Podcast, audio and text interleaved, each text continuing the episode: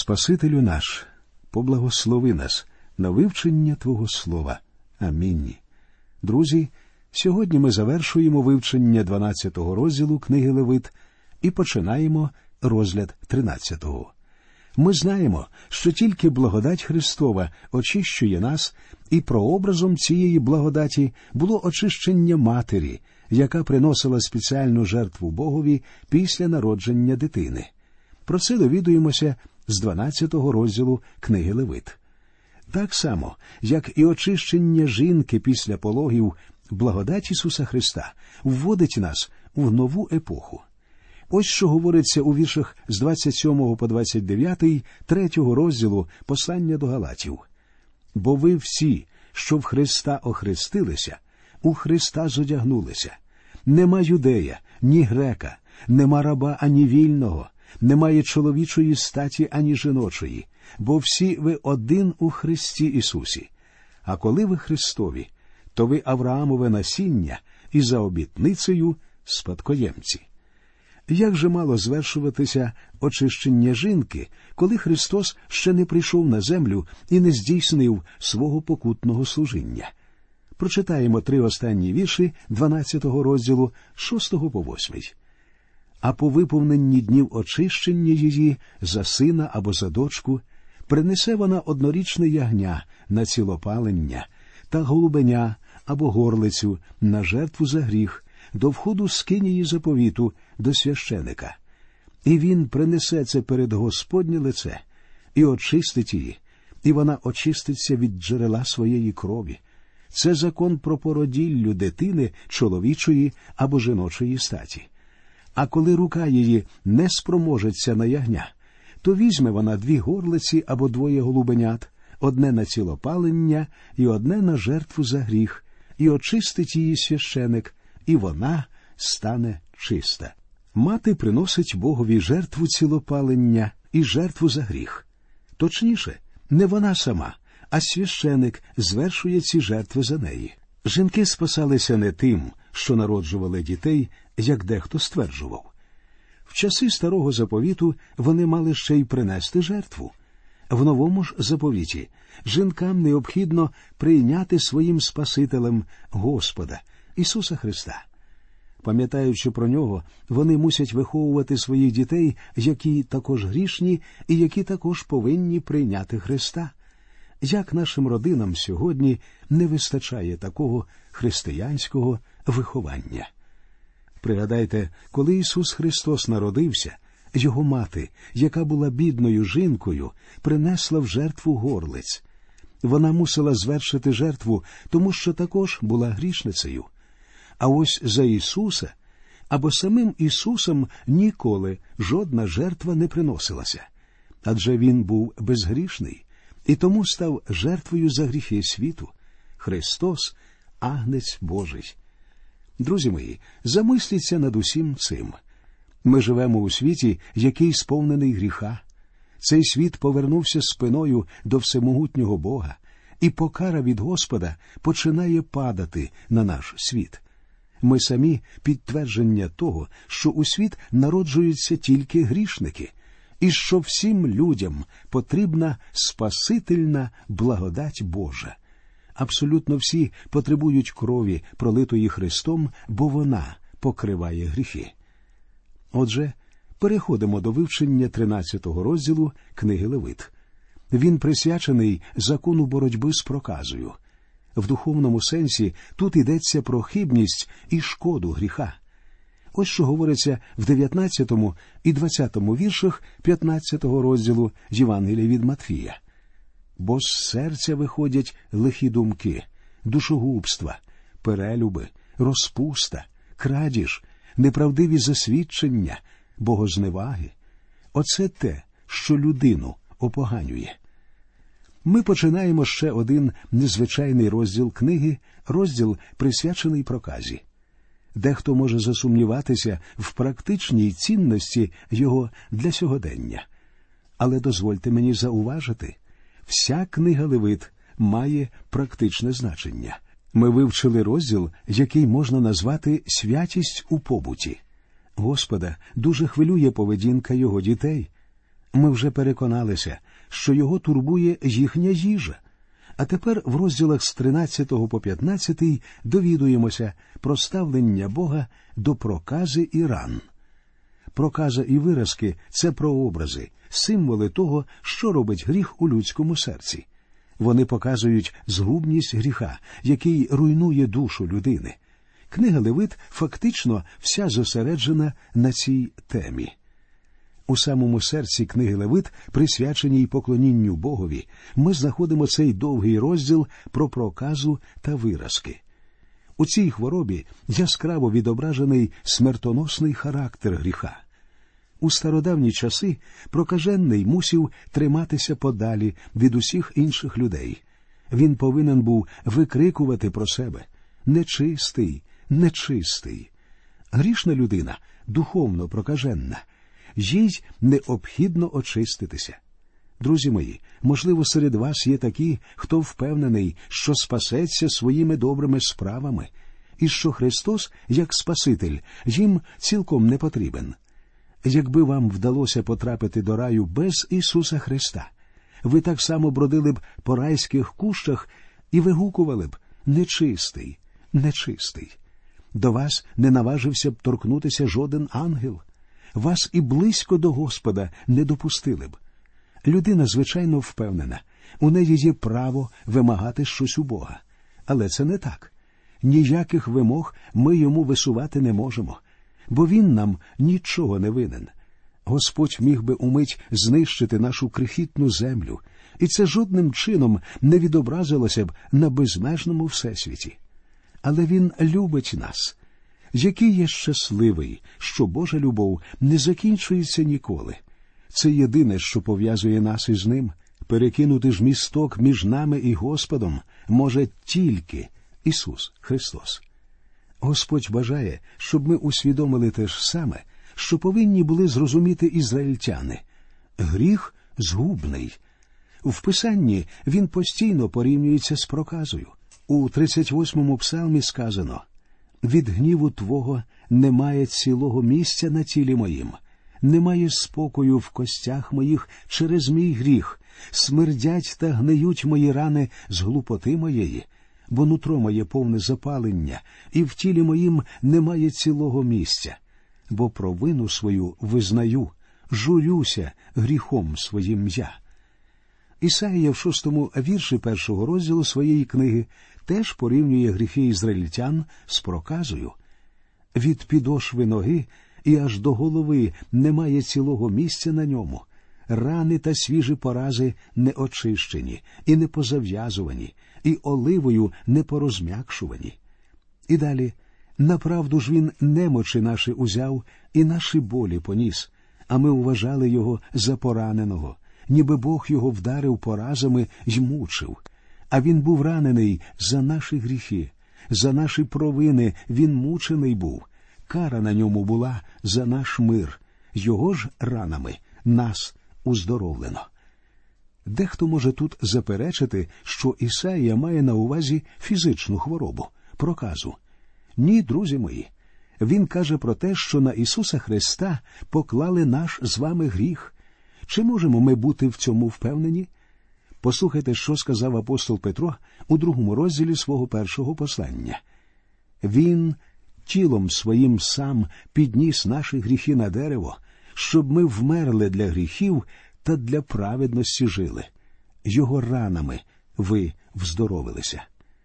Ми помирали в гріхах, але Він узяв їх, а потім підніс їх на хрест. Ми зцілилися його стражданнями і ранами.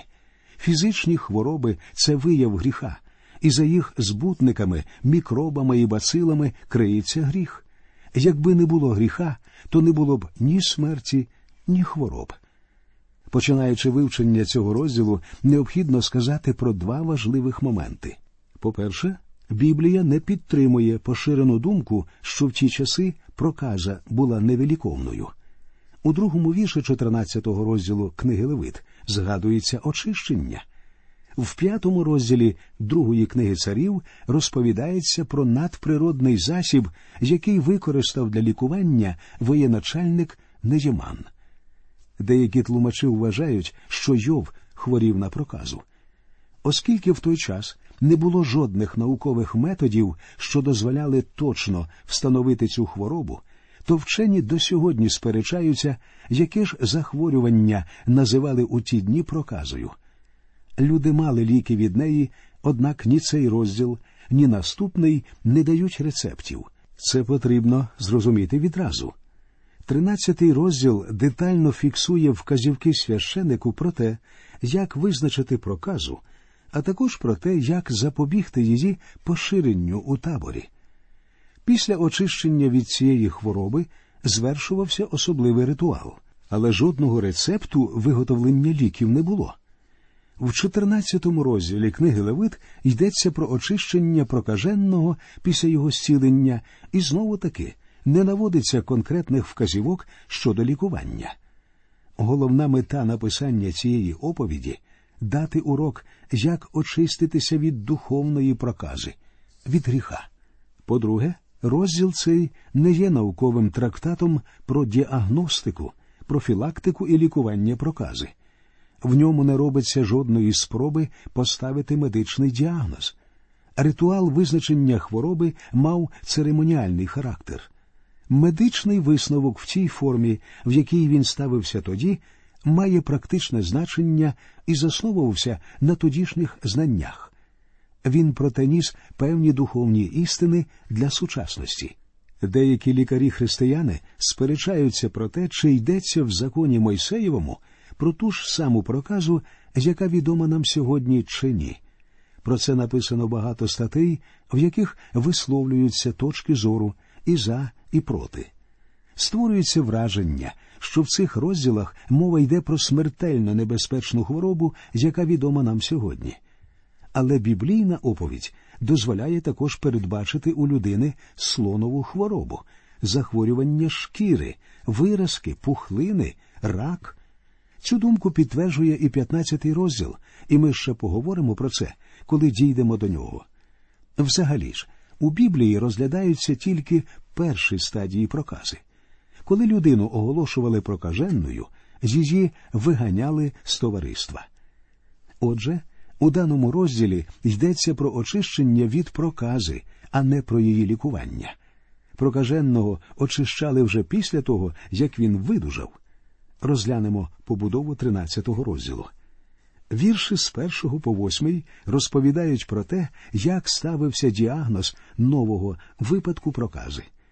У віршах з 9 по 17 йдеться про визначення старого випадку прокази.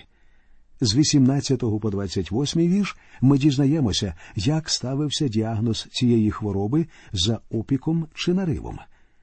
Вірші з 29 по 44 – це розповідь визначення прокази за ознаками на голові чи на бороді. А у віршах 45 по 59 мова йде про знищення одягу прокажених. Отже, давайте прочитаємо про новий випадок прокази. Перший та другий вірші. І Господь промовляв до Моїсея і Аарона, говорячи Чоловік, коли буде на шкірі ціла його пухлина, або лишай, або біла пляма, і буде на шкірі ціла його, ніби болячка прокази, то буде спроваджений він до священика Аарона або одного з синів його священиків. Порівнюючи з сучасними методами постановки діагнозу, методи, наведені в книзі Левит, здаються дуже грубими. Вся процедура, однак, визначалася знанням того часу. І діагноз ставився не для того, щоб призначити ефективне лікування. Скоріше, ставлення діагнозу було релігійним обрядом. На цьому необхідно наголосити. У наші часи, оглядаючи людину, лікар на підставі одного лише огляду може зробити висновок про болячку, але рішення оперувати він приймає тільки по проведенні спеціальних оглядів і біопсії. Що ж стосується періоду старого заповіту, то люди знали набагато більше, ніж нам тепер здається. Адже до священиків приходило тисячі хворих, і вони добре знали, на що звертати увагу. Їхні методи не були такими грубими, як нам може здатися. Точно так само будь-який гріх, маленький чи великий, потрібно відразу ж принести до великого первосвященика, який також є великим цілителем. Ми повинні молитися про все, в тому числі і про зцілення від гріха. Але до Ісуса Христа можна звертатися і тоді, коли ми занедужаємо фізично. Друзі мої, я зі своїми немочами звертався до великого цілителя Ісуса Христа. Я йшов і йду до нього, коли грішу і коли хворію. Це, звичайно, не означає, що я не звертаюся до лікаря, коли хворію, але спочатку я приходжу до Ісуса Христа.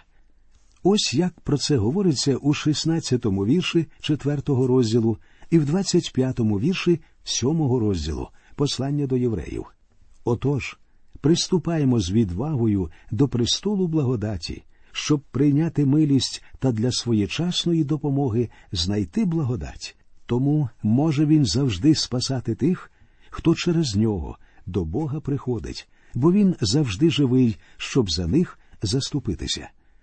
В дев'ятому вірші першого розділу першого послання Іоанна сказано Коли ми свої гріхи визнаємо, то він вірний та праведний, щоб гріхи нам простити та очистити нас від неправди всілякої. Тепер читаємо третій вірш з 13-го розділу книги Левит.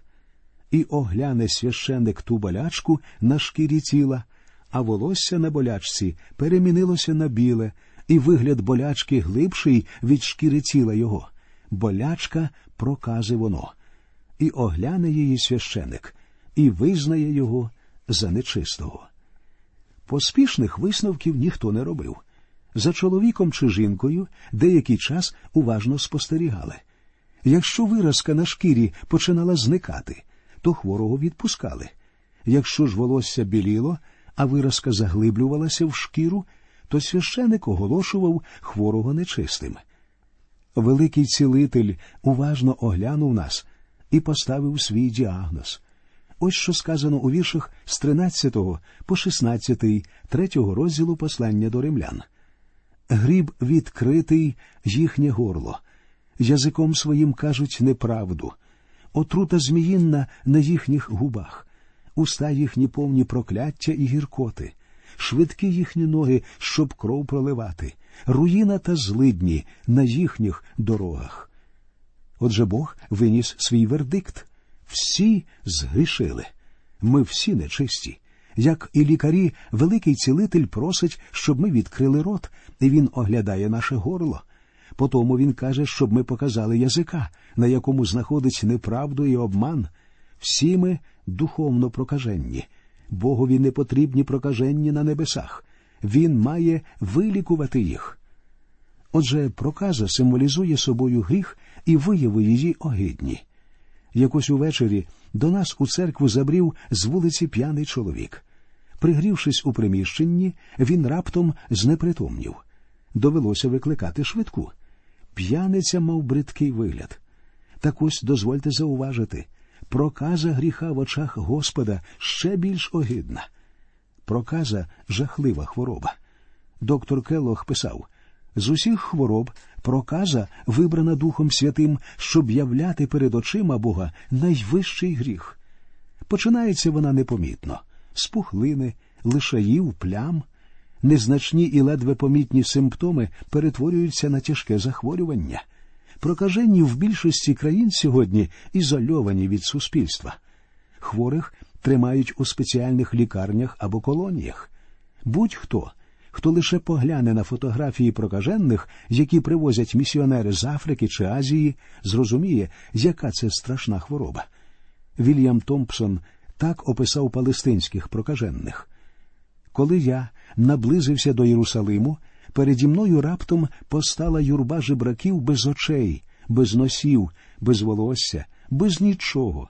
Вони простягували свої руки без пальців, вивергаючи потойбічні звуки своїм горлом без язика і гортані. Це було щось жахливе. Але ще більш жахливе це коли людина знаходиться під владою гріха, гріх, який калічить і її серце, і її розум, і її волю, гріх, який калічить і тіло, і душу. Але Господь бажає допомогти людині і зцілити її від прокази гріха. Необхідно лише прийти до нього і звернутися до нього в молитві покаяння, і Бог почує, і простить, і очистить. Нехай Господь всіх вас благословить. Ми продовжимо вивчення 13-го розділу книги Левит у нашій наступній передачі. До нових зустрічей в ефірі.